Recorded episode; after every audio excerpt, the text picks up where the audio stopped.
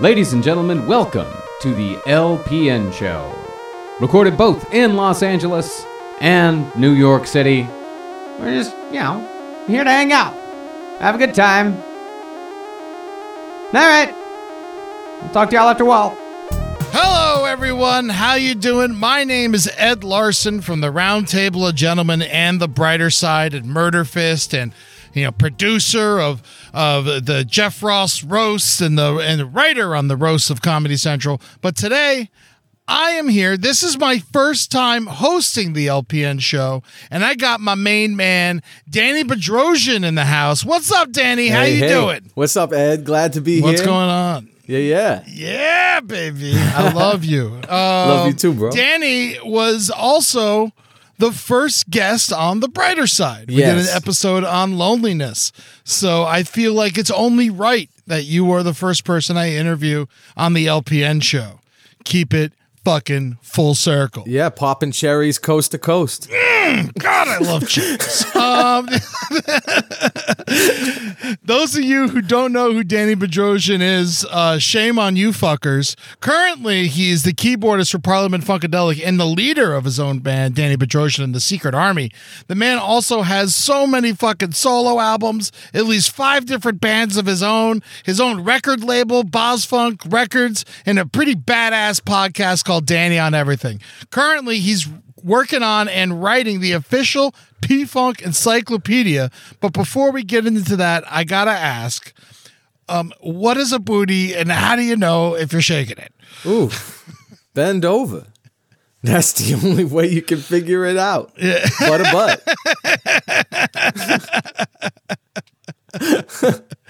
Oh man. Um, now, uh, let me see. Uh, the real question is, how did a classically trained pianist, uh, who's also a, a historian on the Armenian people, get involved with uh, P Funk?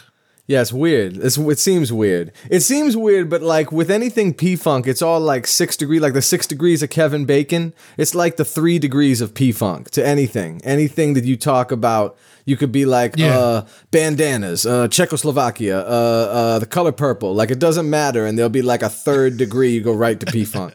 Um, for me, yeah, I was classically trained since age three or four by my parents who were concert pianists. They ran a piano school uh, in New England. And so my sisters and I were enrolled in the school alongside the plethora of other students of, of all ages and adults that went to my parents' piano school. It was in the house. So we grew up playing classical classical music and hearing other kids and adults playing classical music all day, all night. I mean, my parents were workaholics. They ran the school for 50 years. They just retired recently. And um, so we'd come home from school. Oh, They- congrats! Oh, yeah, yeah, big time. We'd come home from school and they'd, they, we'd hear pianos down in the studio, two pianos at a time at least. And then we'd be practicing, and then our parents would be practicing. And so it was just classical music all the time. And then besides that, you know, my dad was a choir director at the local church. My mother was the organist, so we were in the choir too. So we learned like uh, harmonies and how to harmonize and sing in choirs. So we all sang in choirs for years. And um, my parents were real hip when it came to music. They had like a really killer record collection. So I learned a lot about other genres as well through them. You know, my mother listened to the Beatles and Bob Marley and stuff like that. And my father, he took me to my first James Brown concert. And we used to listen to the jazz stations going home from choir practice. So like he really got me into R&B and funk really for my first like experience with funk seeing James Brown at the Lowell Auditorium. Um, and then I found about out about P Funk. Yeah, amazing. And then I found out about P Funk um, through sampling. You know, I, the kids my age growing up uh, all wanted to either play metal, hip hop, or punk rock mostly. But it was mostly metal and hip hop, like hardcore metal. Not even just metal. Like they'd be mad if you even called it metal. Yeah. They'd be like, "Metal's pussy. This is hardcore." It's like, oh, okay. Yeah, Um, just that. just death That shit, to right? everything. Yeah, and uh, and then and then like a good portion of my friends listen to hip hop, and so me being like the musician in my group of friends or the keyboard player in my group of friends, um, I always played the keyboards in the hip hop groups, sang the hooks, in the hip hop groups, helped produce the records, and you know sell mix like not records, mixtapes really at the like early step stage of mixtapes, and perform at school dances because it'd always be like most of these hip hop groups back then. There'd be a DJ. And the DJ used to do dances and like things around town, and then there'd be MCs, and then there was me, like the the musician or whatever. And then with uh, with the punk groups and, and metal groups, that uh, you know, I'd be the guy playing keyboards. You know, they needed a keyboard player or somebody to help write songs or arrange, and that was sort of my job with that. And I discovered P Funk through sampling, and once I discovered it, I was like, oh man, this is like a combination of everything I love. Like it was like the the classical side was there because you know Bernie Worrell was classically trained like me, the keyboard player from Parliament Funkadelic, and it's just there's classical music running all through that music, and the R and B side which I loved, and the um the rocks i mean they had their they had their heavy dose of psychedelia and like proto metal before there even was metal. And um and they informed what became hip hop you know and jazz tons of jazz feel and tons of r&b feel and soul and, and gospel which i grew up with. So it was like everything i loved blues and doo-wop and everything that i loved put all together in this like thing. And the more i discovered the more i fell in love with it. And i realized it was like really vast. And you know like my whole life i always liked really vast shit you know like um dinosaurs. You know millions of dinosaurs. I liked dinosaurs you know. And then it was like um mythology Yeah. you know like there's a million gods in the myth- world of mythology you know and then when i discovered p-funk i'm like oh man it's like more music than i could ever find i will never be able to find it all was like my Yeah. my th- feeling. And it's pretty true. Like it's just, you know, more releases than any one band in human history. And that blew my mind, you know? And then the historian, you know, I was always into history. Yeah. Like you said, you know, I was into Armenian history and Middle Eastern studies. I went to school for history for, for Middle Eastern studies. And so like the part about P-Funk, is the longest running American group of all time. American popular music group, you know, 66 years you know, everybody you hear online, you're gonna see. Woo! Oh my god! And you can see shit online of people always talking about, oh, 50 years is like 50 year anniversary. No, it's not the 50 year anniversary. It's the 50 year anniversary of the release of the first Funkadelic album. But George had a whole 16 years before that with a group called the Parliaments. And Parliaments is the P in P Funk. Yeah. So no, it doesn't start 50 years ago. It starts 66 years ago, 1955. And it's just a huge historical thing, and it just blew my mind. Plainfield, New Jersey, right? That's right, Plainfield, New Jersey. Yeah, yeah, and uh, and so you know, there's just so much to it that the historian in me was was my curiosity was more than piqued, and um, and so yeah, that was sort of what got me into it was just all those aspects. Hell yeah. And tell me about the quilt contest. Yeah, yeah, the bed sheet. Yeah, so so uh, when I was 16, there was like this contest on one of P Funk's national tours where you could this was a time when George was wearing the bed sheets and he did this in the late 60s and early 70s and then he brought it back again in the 90s everything kind of goes full circle. He brought it back again in the early 90s and was doing these like he cut a hole in a bed sheet put his head through it and that's his costume. Like that's it you know? And um Yeah, just naked underneath. at most a lot of the yeah especially in the early years that was the case. Um and and you know i entered this costume this costume contest this bed sheet contest thinking you know well maybe i can you have to design it you they they they told you exactly what kind of paints to get what size bed sheet where to get it from what color like everything and um i designed one on this white bed sheet and it had like all kinds of P-Funk characters, the One Nation flag, Rumpofsteelskin, and aliens, and cartoon ducks, and all kinds of crazy stuff. Lyrics from different songs all over it. And they picked my bed sheet for the show at Lupo's Heartbreak Hotel, the fame, the old school Lupo's in uh, Providence, Rhode Island. And me and a few members of my band and my sister, we went down to present the bed sheet to George, you know, and I got to meet George for the first time and the whole band and uh, and he wore it at Yeah. that show, and I guess he wore it at a couple other shows too. And I got you know I still got the picture. I'm like 16 of me with George, and every once in a while I break it out and show Oh him. He'd be God. like, "Oh shit," you know, like he's just like, "Whoa," but um, his memory is so good. He still remembers, like you know.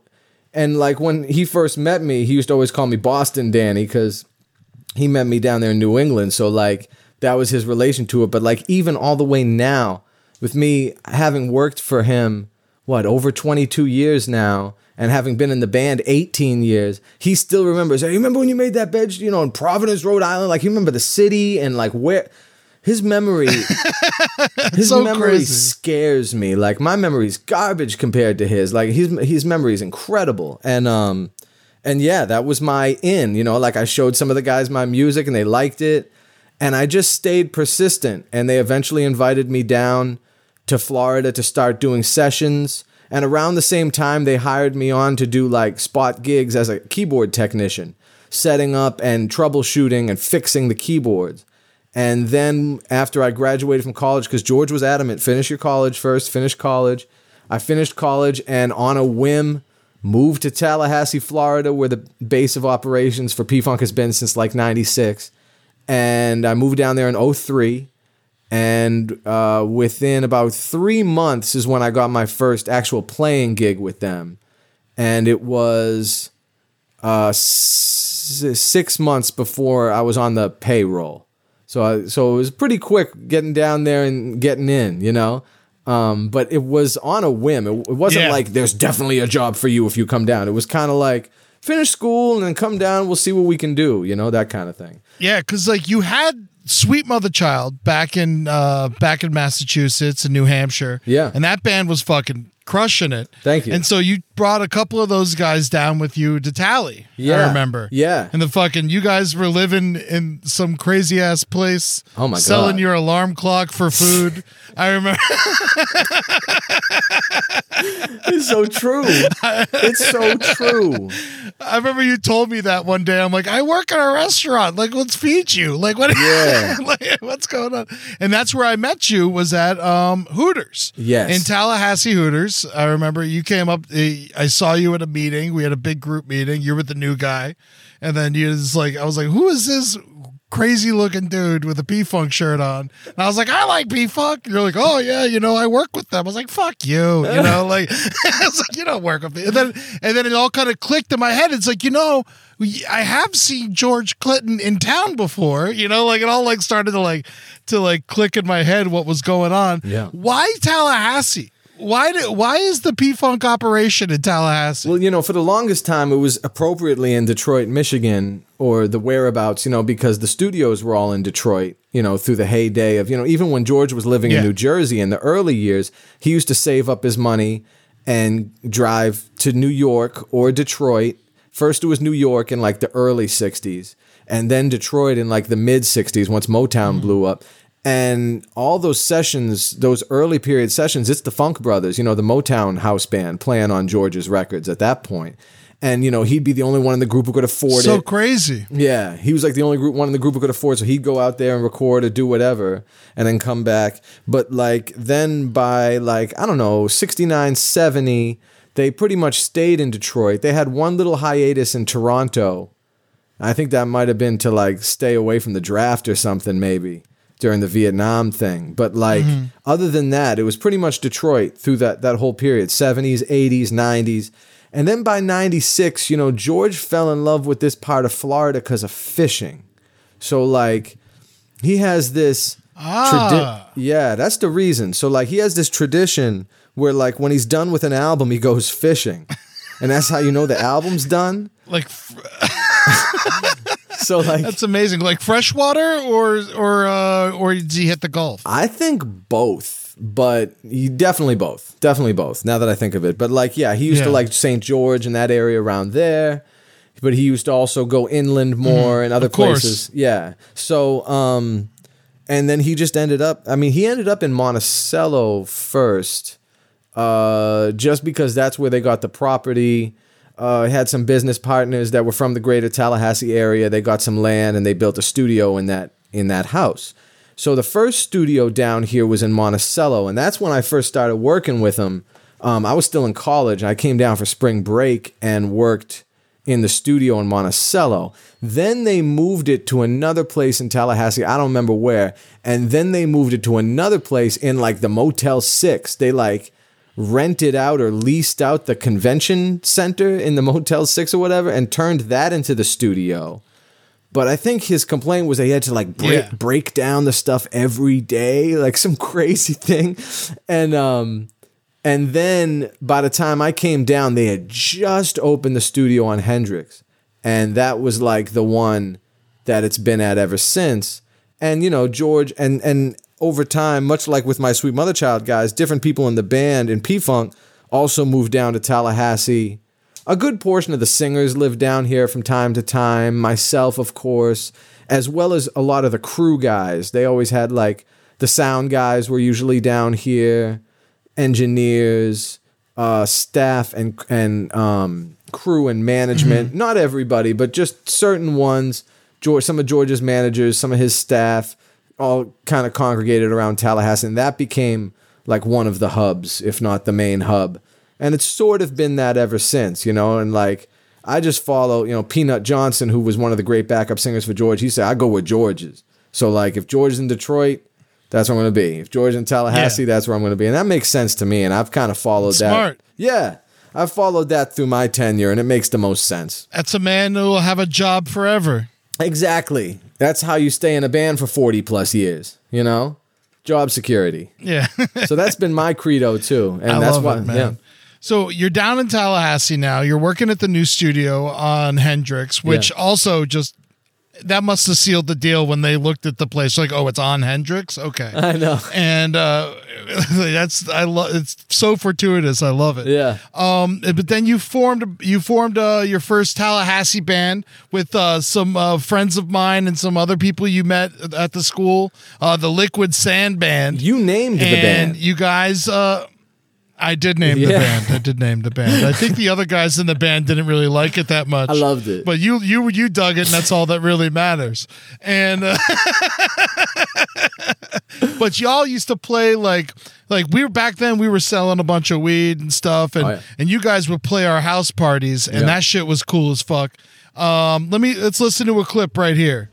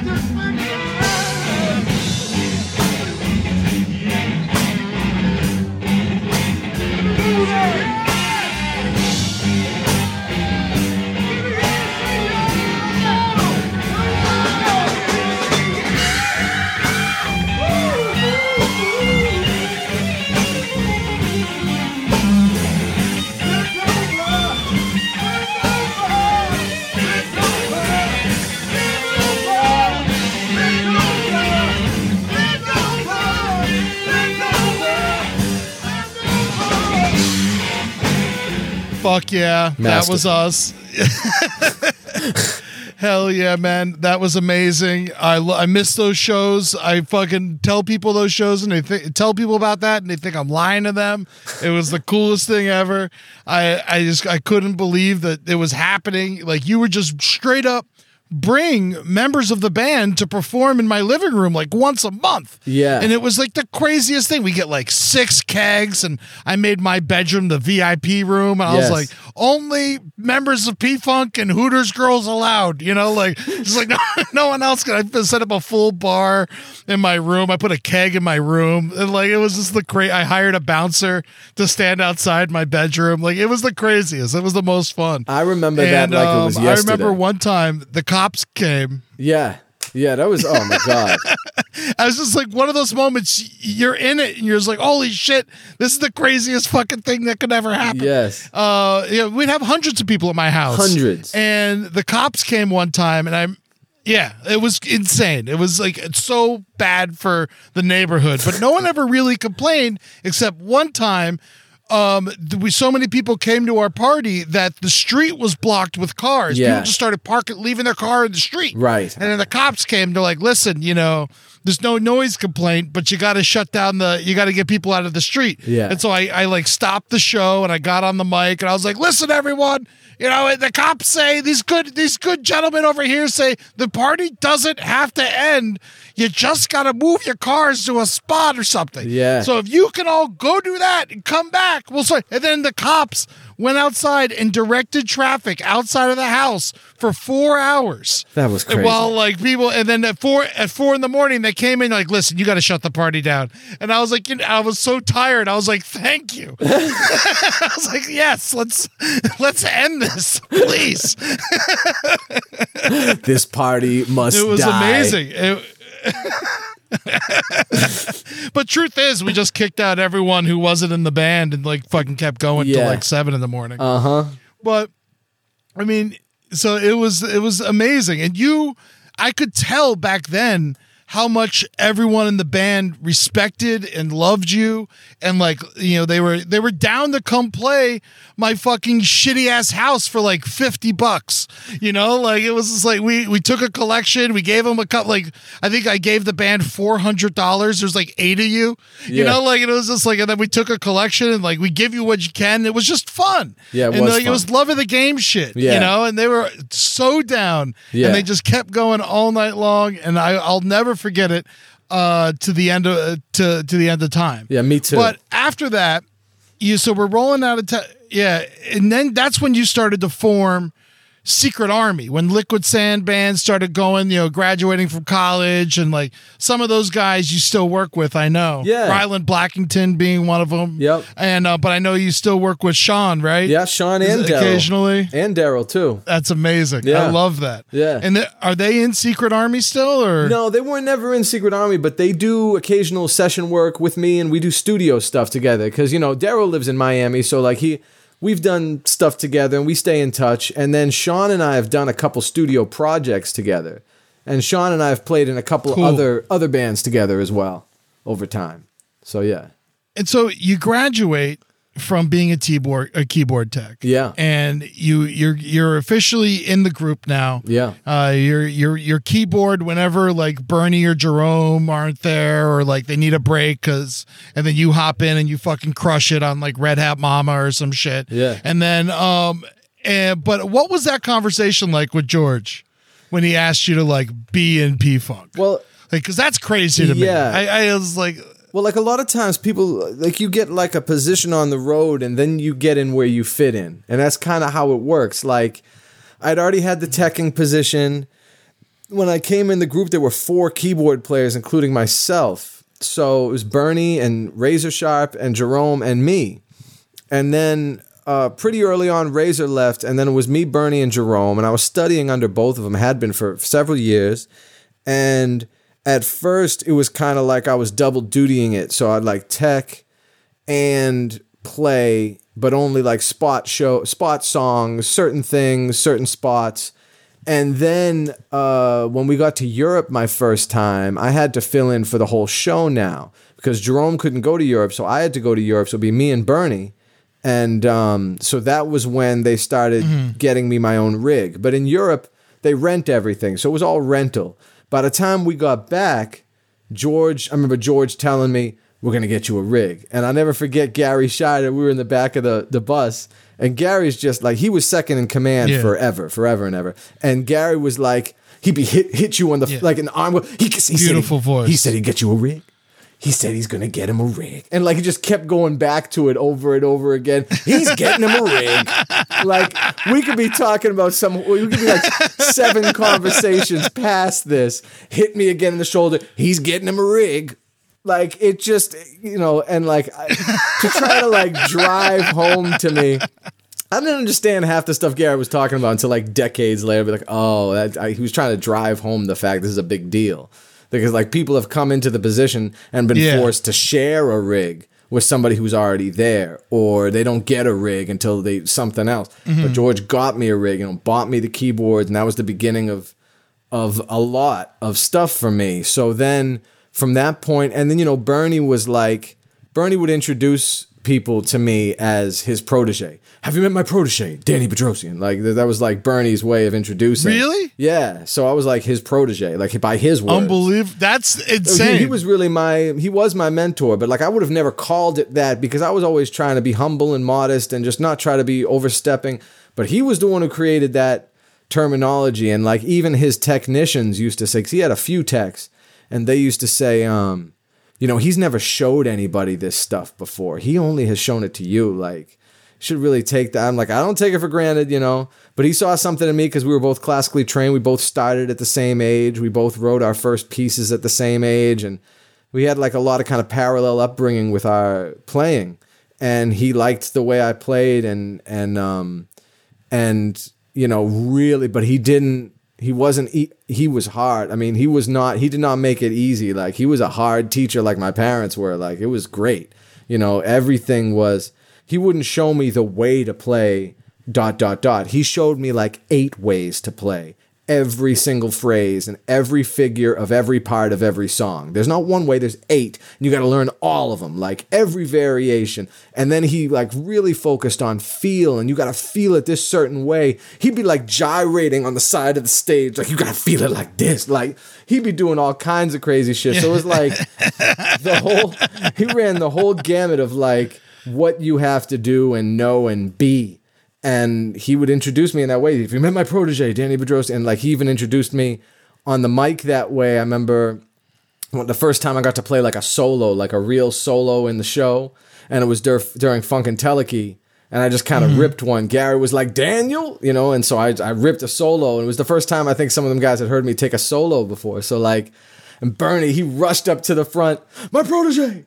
Daniel Bedrosian, you know, and it was at the Olympia it was amazing. It was it was at the Olympia in Paris, which is like this famous, famous, huge, huge uh, like theater.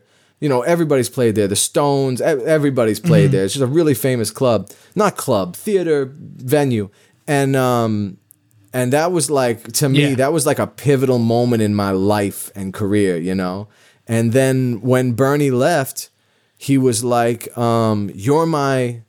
You're my successor. You're the person who's success. I'm like, oh, Bernie, God. I'm like, what?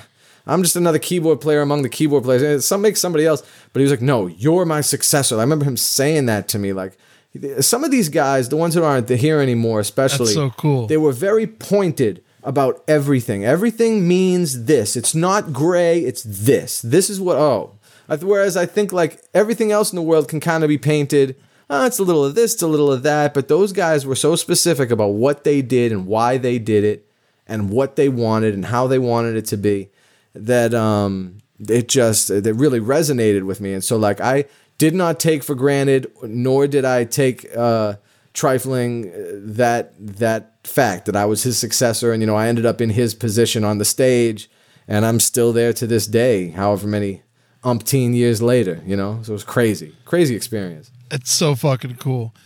And the thing with Bernie Worrell that I, I think a lot of people don't realize is how important he is to music in general. Yeah. He's like one of the main people who like it's like he was he played not only did he play with P Funk, he had an insane career outside of it. He had a great solo album uh, that you got to check out that was produced by George and all that. It's unbelievable. But he went on to play with the Talking Heads. Yeah. And then he got involved in hip hop. Yeah. And uh, it, what what was the rest of his career like? I mean, Uh, tell he- me tell me about the other stuff he was in. Well, like even from like from doing this personnel encyclopedia, I can tell his his discography is pretty large, and like he definitely did a lot of stuff with a lot of people, and he has a lot of solo albums just spanning the decades, much like George and Bootsy.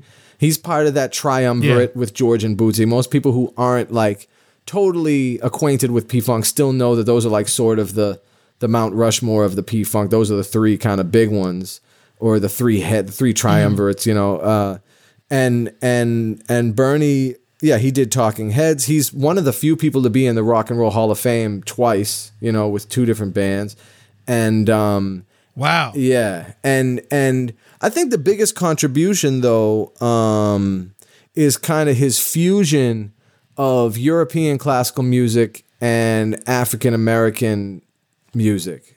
You know, like he really created something that nobody had heard before because he was playing both. He was trained playing European classical music, and through his environment and his uh, situation in life, he was um, surrounded playing R and B gigs, playing. Be- he played behind quite a few big artists before he even got into P Funk, and um, you know, soul singers and stuff like that. And so the combination, and then ending up being like this, he's also kind of equated with, you know, most rock bands, if they ain't really feeling keyboards, they still love Bernie Worrell. Like he still is the exception to that rule, you know? And uh, I always tried to Yeah. model myself after him well before I met him, just because he was that exception. Like, he wasn't like a regular keyboard player. So like everything he did was unorthodox, but he's really responsible for a fusion of sound that like has informed every genre and subgenre of modern popular music to this day. He's like super responsible for a lot of that. So yeah, his influence goes far. He's the best. And we were talking about him, and you said the big three George, him, and Bootsy. Yeah. And Bootsy came in from James Brown's band. Right. and uh, he was he was playing. He replaced uh, the JBs, right, or so, or Yeah, or was and- he part of the JBs? No, he, well, I mean, what became the JBs, yeah, but they were he replaced what was the JBs before that when they first um like walked out on James uh, arguing about money money issues and stuff. So James hired Bootsy and Catfish and Frankie and those guys. And then when they left James, their tenure with James only lasted I think like a year and a half. And I mean, but in that year and a half, they did, you know, Super Bad and Sex Machine and all these talking loud and saying nothing, all these like big, huge hits for James. And then, um, then they he changed his style. changed his style, yeah, big time. And then they went to Funkadelic. The whole band and Mass went into Funkadelic. And they stayed with Funkadelic at that point only like Yeah. a year, though. Again, it was like another year, year and a half, something, no more than that. And then by the time of Cosmic Slop, they were gone again. And they tried to strike out on their own with their own thing. And then, like another year late, they did about a year of that, and they came back. Uh, at least Bootsy, Catfish, and a couple of the other guys came back and rejoined Parliament, and then Bootsy became really instrumental in helping uh, playing the bass and also drums and guitar on a lot of the P Funk's biggest hits. And then George, you know, to return the favor, produced and helped create Bootsy's Rubber Band for Bootsy and helped create that character for Bootsy. You know, produced all of Bootsy's platinum albums. So like it was yeah, it was a big uh, co- collaboration between the three of them, really. But like, but that's only part of the story. That's like the part of the story that most people know. That's like the Lennon and McCartney. But like, you can't forget the Harrison and the Ringo and all. But with P Funk, there's a million Harrisons, a million Ringos, Yeah. there's a million. You know, so it's like. You can't forget Eddie Hazel and, and Tiki Fulwood, Tal Ross, Billy Bass, Oh, of course, of Boogie course. Mosson, Gary I got, you know. I got notes. I got notes oh, over here. I got, but yeah, there's a lot. I mean, there's a lot, but that's like the you know that's like the primer for sure. That's definitely the primer for those who are are are you know least experienced in it. something I learned about uh, recently, because Bootsy is the connection between George and James Brown. Sure. Who are, you know, obviously, you know, there is other funk, but let's face it, that's like, that's the triumvirate, you know, like, Yeah. but he brought the one Right. to P Funk. And, and uh, from what I understand, he's the one who taught George what the one is. Yeah. I've heard, And if you could do me a favor and the audience a favor, can Yeah. you tell us what the one is? Yeah, well, definitely. Like more so than I can tell you if that's necessarily how that went because I, it's weird. Like a lot of the stories that you hear the most times, like there's like ten or twelve stories you hear a lot in like the P Funk documentaries or in the books. I don't know how that stuff went down for real. Yeah. Like it is like there's probably like a grain of truth to it, and there's probably some of it that's like not all the way true because like um they definitely were still playing funk before Bootsy was there. Like, but uh, as George calls it, he called it that old basic funk. He do that thing was that, that real basic funk. Like, and and uh, it was like very much in the realm of like sort of what the meters kind of were doing, Zigaboo, Modeliste, and like that kind of funk. um, funkadelic early funkadelic was very rootsy and and like gutter like just the the what is it the bare bones of funk like not to say it, it wasn't simple but it was that basic feel that was just and it was a kind of feel that you either have it or you don't you know what i mean and so like a lot of the diehard fans that early period before Bootsy was even there, that was like that's like the the Bible, you know, to to the hardcore fans. It's like they call those Yeah. people the maggots. You know, to the maggots, that's like the the the real deal. The just ugh, you know. But um, the one to answer your question, the I one. guess that's what I am because Yeah. that's my shit. oh my god.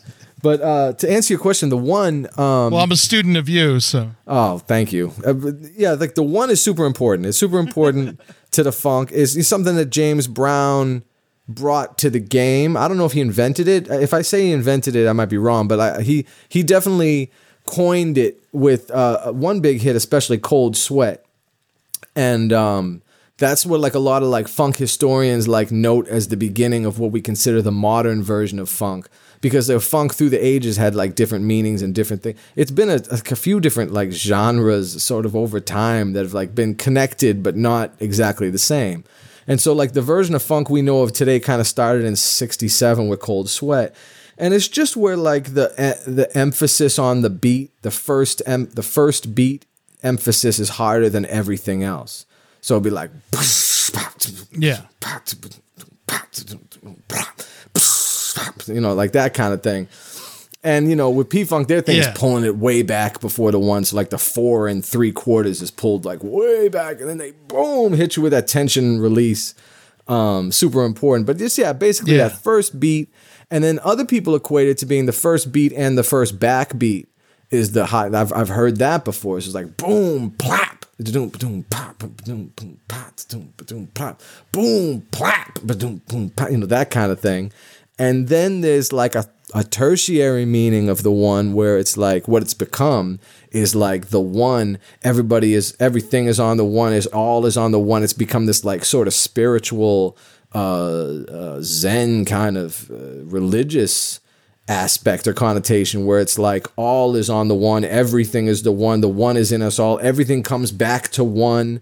So like after one, two, three, four comes one again. It's not necessarily, you know, like that sort of concept is like taking the the theory of Western music, one, two, three, four, one, and applying it to a very Eastern philosophy of the one is within us all, like kind of combining West and East. It's another sort of fusion of thought, fusion of spirituality. That's like what the one became over time. But that's yeah, that's basically the three meanings, if you will, you know, of the one. I love it, man. I love it. Now let's talk about the encyclopedia.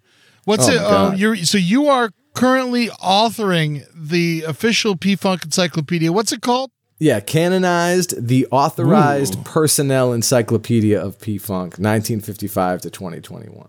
I love it, man. All right, so we're gonna we're gonna play a little game here. Um, we're gonna we'll try to keep these tight, but um, so like as we were just saying earlier, P Funk's not just George Clinton. Right. Uh, uh, you know, he, you know, he's the boss. He's the boss. Yeah. You know, but there's so many. It's like Springsteen. You know, he's the boss, but he ain't shit without Max Weinberg and Nice. Steven Van Zandt.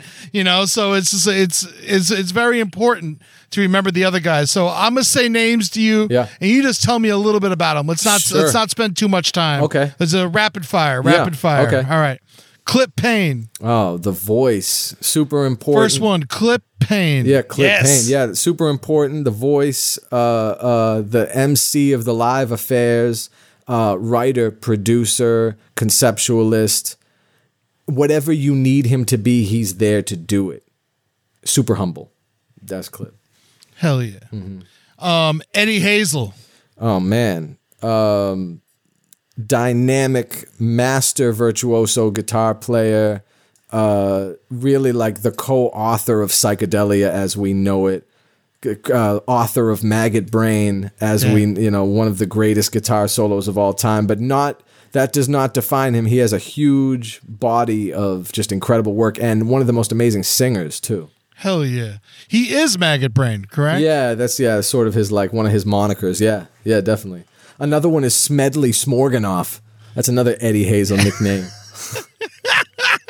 I, I love that shit. um, all right, Gary Shider. Oh man, like the second in command, co-captain, beautiful gospel chords that nobody else could really play like him, gorgeous tenor voice that just reached up to the heavens and really was about making the machine work on the day to day. Like if he had to stay up 20 days in a row to keep the machine working, that's what he's going to do. Fuck yeah. Uh, Lige Curry. Oh man, uh, longest tenured bass player in P Funk history. Uh, extremely, Damn. yeah, extremely pivotal member to the overall thing. Uh, also incredible singer. Most of these guys are all incredible singers too. Um, fantastic bass player and just been down with George since he first came in. Just long tenure. Incredible, incredible feel and pocket. The Sativa Diva. Oh, George's granddaughter, really like the beginning of the hip hop influence inside of P Funk kind of coming out. Like hip hop had always found its way in P Funk, but that's like P Funk spitting hip hop back out for the first time. She's like the beginning of that movement of hip hop coming out of P Funk instead of it kind of bleeding in or it being, you know what I'm saying? So like showing the influence and pushing it back out Yeah. uh, definitely pivotal for that, and also incredibly talented in the business side too, as well. Michael Hampton. Oh man, Kid Funkadelic, another virtuoso guitar player. you know, sort of Eddie Hazel's successor in that way, but also played with him quite a bit. Um, one of the only people I knew that could really do that maggot brain note for note. But more importantly, you know, the author of his own amazing solos like Knee Deep and Butt to Butt Resuscitation and so many others where like his melodies were like what a sing how a singer the melodic ideas of a singer is how sort of Michael thinks. You know, he is his melody is just so lyrical, so lyrical. Yeah, badass to this day. Fuck yeah. Ruth Copeland. Oh wow. Ruth Copeland is um, an incredible writer and singer, sort of like the Janis Joplin of the P Funk, who had her own, you know, really kind of storied career, but was helped along by George and the original Funkadelics. George and the five original Funkadelics sort of co-produced, you know, George co-produced or produced her music, and she was a big part of that early sort of osmium era of Parliament when they were doing like every weird genre you never knew Parliament did. Like the closest P Funk came to the Beatles is probably when Ruth Copeland was involved, you know, with George's overall production vision. Man, Crying has made me stronger is one of my favorite fucking yes. songs. Yes. It's a beast. her her her two albums that she made with uh with George and the band, I mean, are unbelievable. The only place I can find them on our YouTube, so you go check those out. Yeah. please. Uh, Jerome Rogers. Oh man, one of my mentors. Uh, probably to this day, the finest gospel organist I've ever heard, and an incredible church churchified voice. Yeah. yeah, monstrous, monstrous organist. He's really an organ. You know, people say, "Oh, I'm a pianist. I'm a, I'm a keyboardist." He's an organist, like all the way. You put him, forget all the knobs and the tricks and the other toys. Give him a Hammond B3 organ with a Leslie speaker and some bass pedals and he is going to show you things you've never seen or heard before. Just a beast. And yeah, amazing churchified voice too, and a great writer. All right, and I got one last one, but before we go into this, I want people to realize we could do this all fucking day. yeah. Um, how many people have been in associated with Parliament Funkadelic? I don't know. Hundreds? I don't even know. I have no idea. It's definitely it's definitely like the largest the largest personnel of any one band of all time and the largest discography of any band ever. Ever ever. So yeah. Monstrous um input. And the last one is someone I met through you, who, uh, I mean, just unbelievable performer, Blackbird McKnight. Oh yeah, virtuoso. you gotta say gu- about him? Another virtuoso guitarist who can play more chords than anybody, and is like a beautiful blending of jazz, rock, and funk. Has like his own compositional style. Most of his records are his his tunes. He plays everything: the drums, the bass, the guitars. A great arranger. um, and just can solo and not play the same thing twice. He'll give you like a 40 minute solo and you won't hear him repeat anything. He's beast. If you like a, if you like jazz fusion, I love this. he's your guy for the P Funk, you know. He's monstrous. Yeah, man, he's, he'll he'll trip you out. Yeah. You know, so if for that and more, check out the encyclopedia when it comes out uh, uh, pretty soon, hopefully. And uh, you know, Danny still has to has to finish writing it because he refuses to stop. I imagine you're just going to keep going. This thing's going to be longer than the actual Bible. Yeah. And uh, so I'm super excited for for it. I can't wait to get my copy when it comes out. I think it already is. Is it out? No, I think it already is longer than the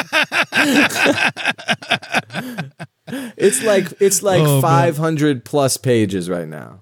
So it's like it's it's crazy. I don't know I don't know why I decided to do this. I mean, like it's sort of something I've been wanting to do my whole life. Like I was in college like sitting there when I was supposed to be taking notes in math class, I was writing down like all the songs Ray Davis sang on, or like all the songs that like Prakash John played bass on, like weird lists of different P Funk members. And so this is something I've been destined to do for like half my life. And uh, it the I, I'm doing it like three steps. So like first step was um, write down everything I know. Because this is just song by song. Who played and sang on what songs? That's all it is. All the bands and their songs. That's essentially it's a list of songs and who played on them. Because if you go on these groups on Facebook, there's like probably 300 P Funk related Facebook groups. All they do, all they do is fight about who played or sang on what song. It's all they do. It's all they do. It's the whole conversation. I'm trying to end that conversation as as as delicately and and tactfully as possible, even though it can never be truly ended. But um, uh, the so the first step I did was write down everything I know, and that was like 440 pages of information, just everything I know. Then the second step Just out of your brain. out of my brain. And then the second step was there's four drawers, like chest drawers, full of CDs that are my collection of the P Funk discography, hundreds of albums. And so I went through Okay. all of those and just dissected song titles and then went through which liner notes are right and which ones are wrong. Because some liner notes I couldn't use at all because they were totally wrong. That's another reason why I wrote, I'm writing the book. Um, the miscrediting over the time. And then the third part is 30 How does that happen? uh, it can anything from legalistic reasons to somebody's mad at somebody else they don't want to give credit or somebody's or, or, or somebody's guessing I know that feeling. you know or, or, or somebody's just guessing because the liner notes came out way after the fact or the fourth and most norm the most common is they just give the the credits for the whole album instead of the song by song. So it just says bass these 10 people guitar these 14 people. You just have to figure it out song by song okay? So that's those are like the main reasons why it's miscredited or uncredited. Um, and then my last step the third step like only someone like you would actually know their style. Well, there's there's several people out there that can, but even I get it wrong sometimes. And more importantly, and that's where it comes to the third step. The third step is a series of interviews, about 35 to 40 of them, um, with very pivotal, important people in the P Funk. George, first and foremost. Um, I already conducted my first interview with George for the book. Uh, we covered the first 15 years. It was a six hour interview. We covered the first 55 to Damn. 70 or 71. I'm meeting him again this week to do like the next. The, the next interview I know is only going to be it's probably we're only going to probably get about nine years in because the 70s is just so much stuff. Um, but this next interview I'm trying to get like 70 to 79 if I can or 71 to 79, 72 to 79. And then um and there's about 35 to 38 other people that I've been interviewing that I continue to interview. Almost every day I have a different interview with a different person from different eras. You know, I got people from the early 60s that I'm talking to, people from the early 80s that I'm talking to, people from the early 90s that I'm talking to, because every era has some kind of version of confusion. And um, I need as broad a spectrum of people that know this stuff as possible. So I've got like a really big list of people that I have and am continuing to and will be interviewing. And that'll wrap up the book. Once once I get all the interviews done, that'll pretty much fill in as many of the gaps as I need. And then then it'll be 8 million pages long. Unbelievable. Thank you. Um, there's something that I just got into now recently, um, but it's been out for a while.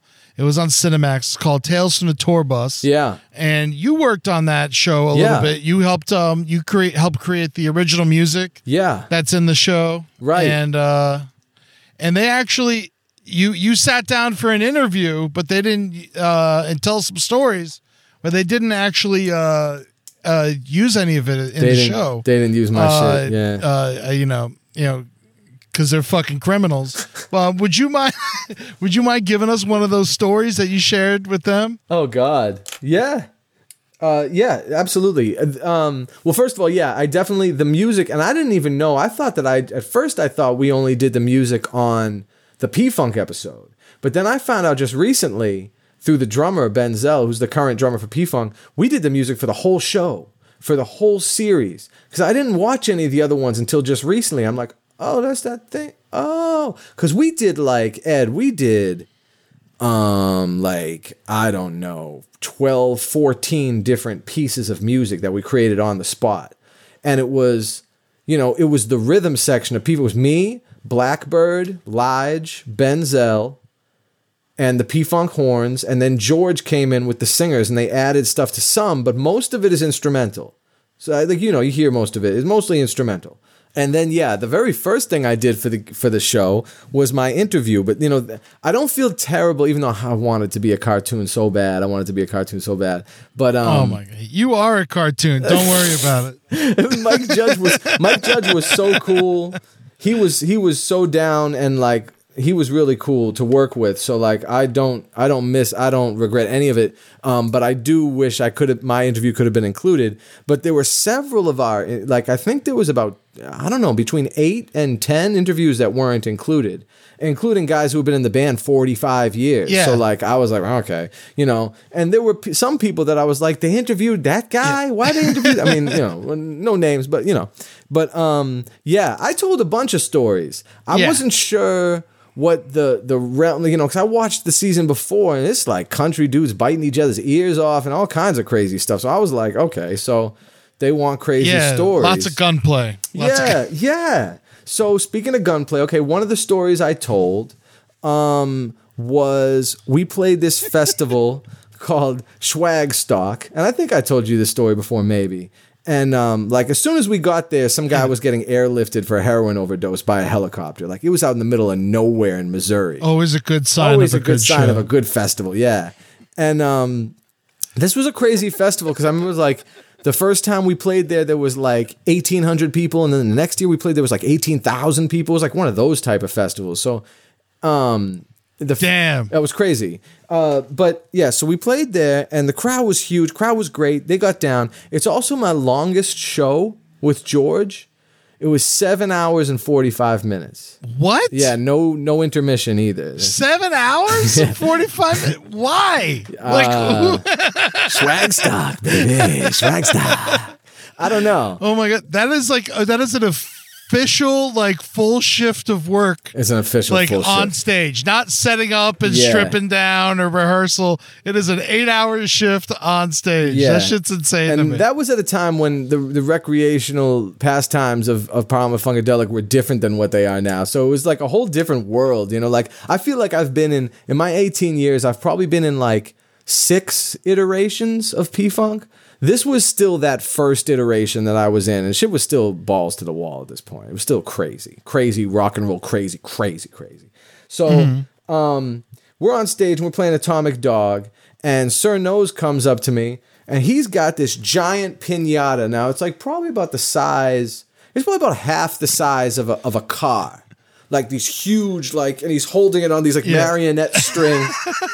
so he's got this giant pinata, and he hands me a um, he's he hands me a, a, a Civil War rifle, like a period rifle.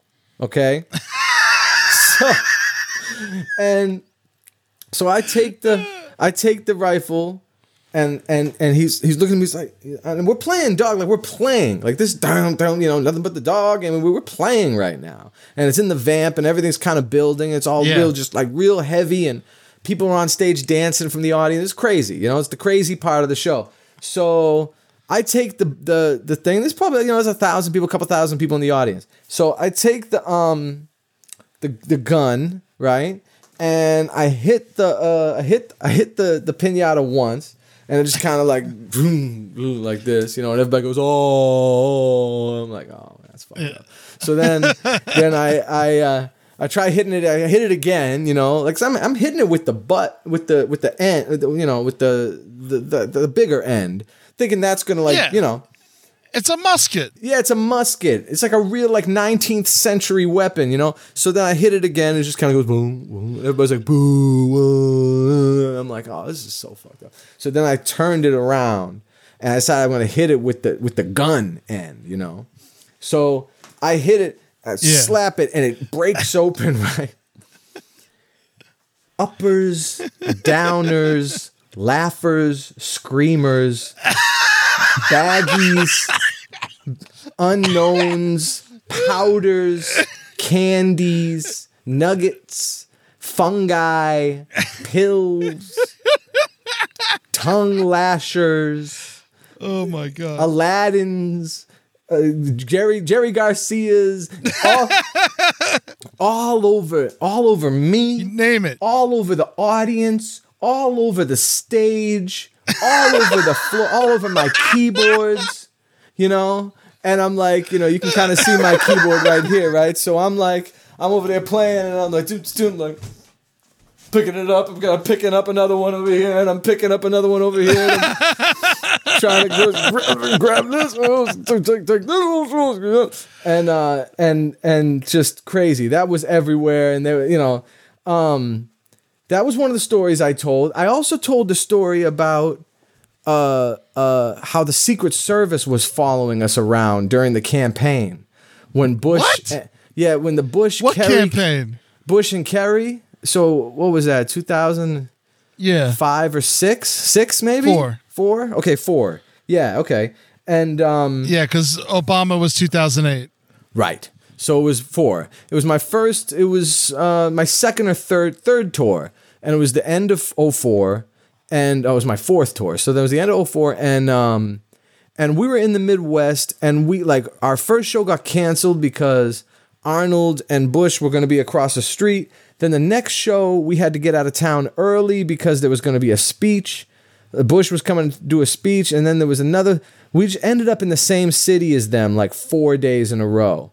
So then we're at this old pancake house, and this dude in a suit comes in. He's like, "How you guys doing? How's everybody?" Like, I thought it was the owner. You know, I thought it was the owner of the restaurant. Like, it's good, man. These pancakes are dynamite. You know, like this shit's good. You know.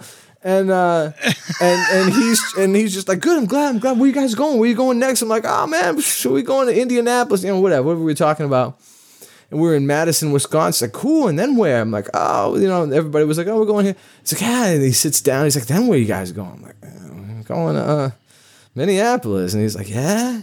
Then where? We're like, man, you don't own this place, do you? Who are you? You know? And then we looked down. It was like all around Check out the, bus website.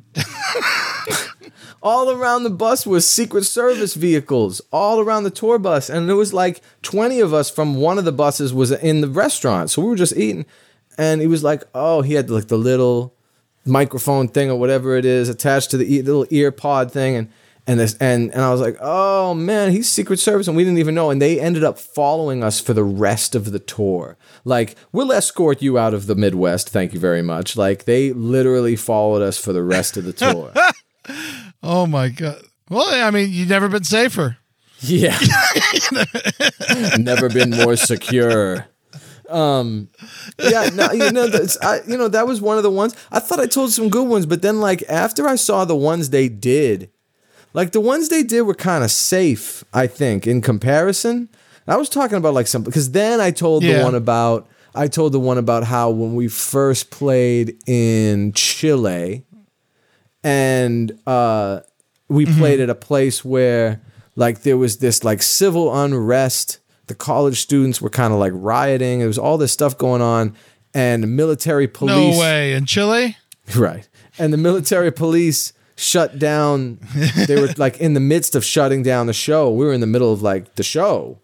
And, um, you know, they already knocked our merch guys' stuff over and they were arresting people. And they climbed the stairs of the stage. And this is one of those big stages, like an indoor, like in a warehouse.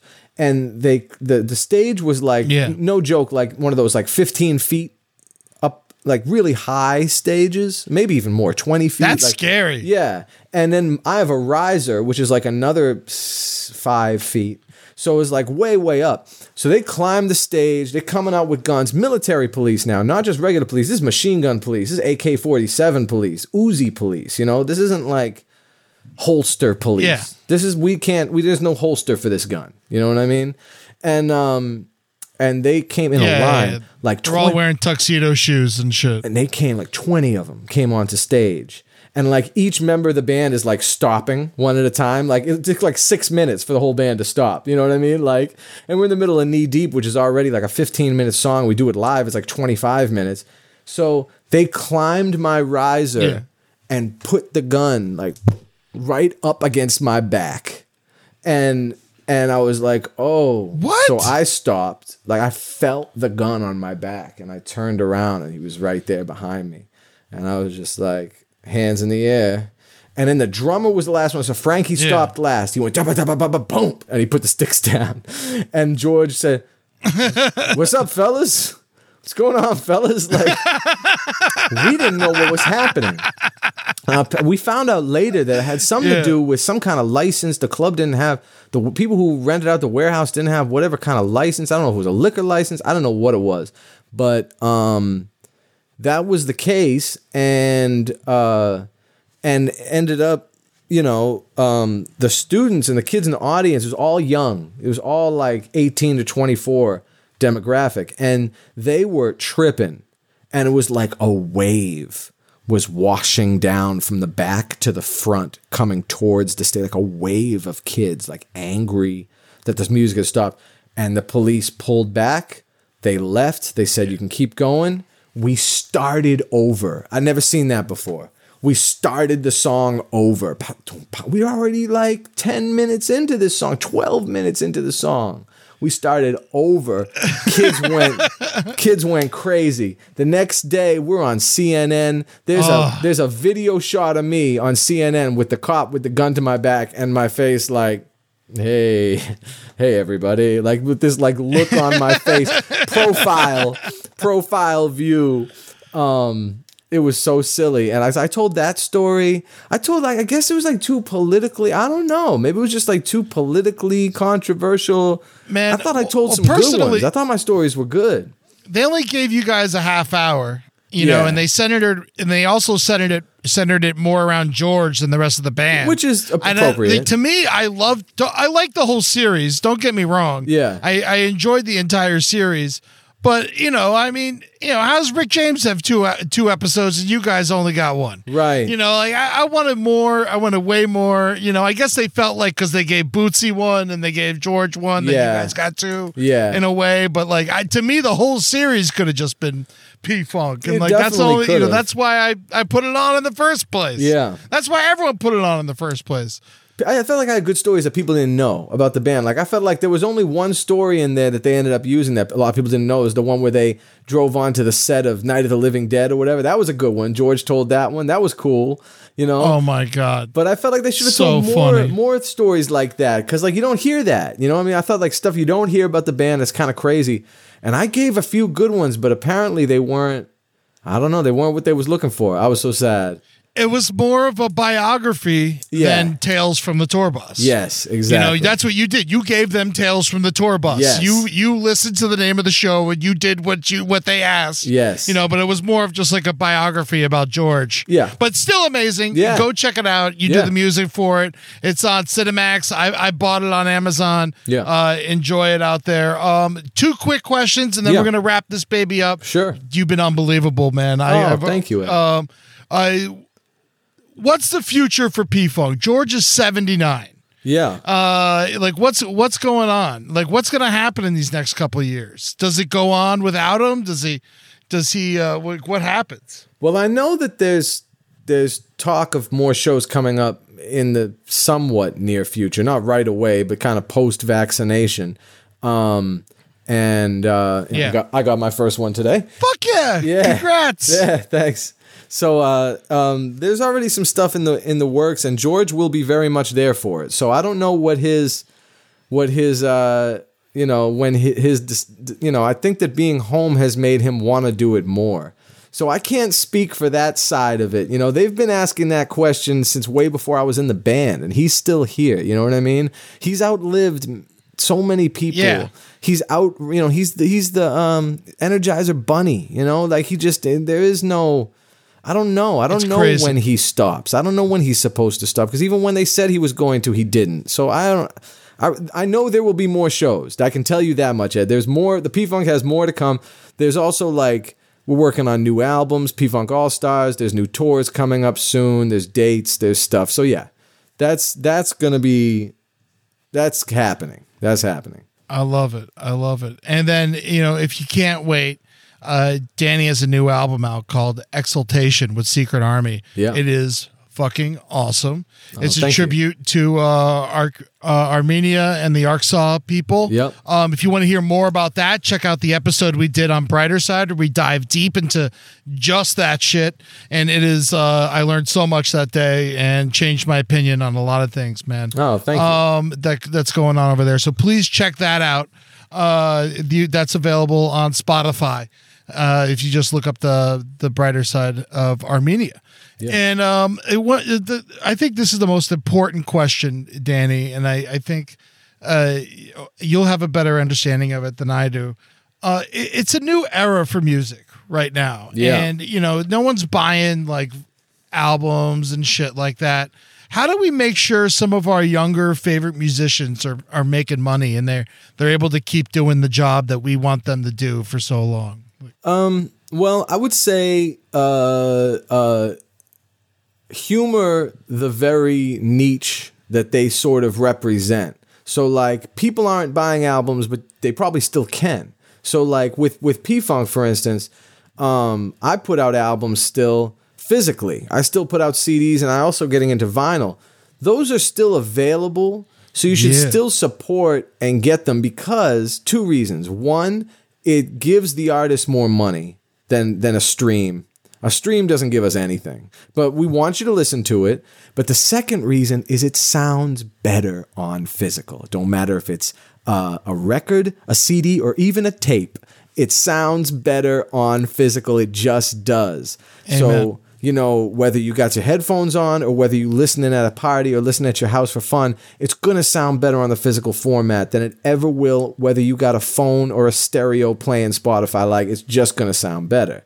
But uh, those are like big things you can do to help the artist because the artist is still doing niche things, like little niche things that they're like. For instance, I got a comic book. You know, I'm doing comic books now too. The second issue of my comic book, we're doing pre-orders right now for Sons of the Sun, issue number two. So um, that's the kind of thing, you know, and hit us up on our PayPals, hit us up on our Venmos, our Cash Apps, our Patreon site. What you know, are those pay- for you, by the way? um, mine, okay, so my PayPal is info at dannybedrosian.com. My Cash App is dollar sign Daniel Bedrosian. My Venmo is at Daniel Bedrosian. And then my Patreon, I think, is just Patreon uh, slash or backslash Dan, Danny Bedrosian. So you can go to any of those and find, you know, and, and pick up my new album. You can pre order the comic book. And then I got two more albums coming out right around the corner. The Garmier Caramel album with the Damn. Nalbandian brothers, these two Armenian producers. It's like super funky, super funky kind of Junie influenced P Funk type dance music. Was that Hydrogen Primate? Yes, all of that stuff. We're doing the full length album. It's done. It's coming out very soon. And then I'm doing a P Funk like like classic sort of covers album that's gonna like be a compendium to the book. So like it'll kind of go alongside Oh, with the book. fuck yeah. Yeah. So those aren't available for pre-order yet, but they're coming soon. But you can pre-order the comic book right now. Uh, twenty-five dollars, uh, and and you get a free CD. So you get some of the music too. Um, and uh, uh, it's every story. So even if you missed the first one, we're selling the first one digitally because it's sold out of copies already. But we're selling the first one digitally for fifteen, or you can get the second one physically for the twenty five. And every story is standalone, so you're not missing something if you didn't read number one. Every story is kind of uh, self-contained. You're not going to miss out. You can still get the information you need, and it's like it's like Armenian Episodic. Thor. Yeah, it's like Armenian Thor. If you like Thor, it's like Hell yeah. But it's not just for Armenians; it's for everybody. It's just crazy mythology and fantasy, and like it's fun. You know, it's making history fun, and uh, and there's so much to it. I use a different artist for every issue, and um, definitely check it out. Sons of the Sun. It's really cool. Fuck yeah. And I need you to go over while you guys are hanging out and listen to this. Go over to DannyBedrosian.com. You, you can find out everything you need to know about Danny there. But also, I mean, a lot of people don't know this. You got like 20 albums Yeah. of your own, right? Yeah. How many albums are like between Secret Army and just Danny Bedrosian that you you could find you have created your own universe, like your own cinematic universe with these with your characters and they're relating to each other. Yeah. And every album cover is a fucking uh, mind fuck. You got to just do a deep dive and all in Danny shit, and then it, you will start understanding everything. Yeah. Exaltation is out now. You can listen to it on Spotify, but go buy it. Yes. Uh, the P Funk Encyclopedia coming out soon. Uh, Twitter at Bedrosian P Funk. Instagram Danny Bedrosian and check out his badass podcast Danny on Everything. Yeah, yeah. Uh, where's that available? That's you can either if you want to listen to it, the audio only at DannyOnEverything.com, or you can watch the the video episodes on YouTube. We got the Danny on Everything podcast on YouTube. Just look it up on YouTube. It's got all the all the newest episodes on video there. All right, baby. yeah. That's it. That's uh, that's the LPN show. Ed Larson, Danny Bedrosian. Uh, freedom is the freedom to not to feel free. Is that how it goes? Freedom is free of the need to be free. That's right, baby. That is correct. I love you so much, buddy. Y'all have a great day, and uh, the funk lives forever. Yeah. Peace. This show is made possible by listeners like you. Thanks to our ad sponsors, you can support our shows by supporting them. For more shows like the one you just listened to, go to lastpodcastnetwork.com.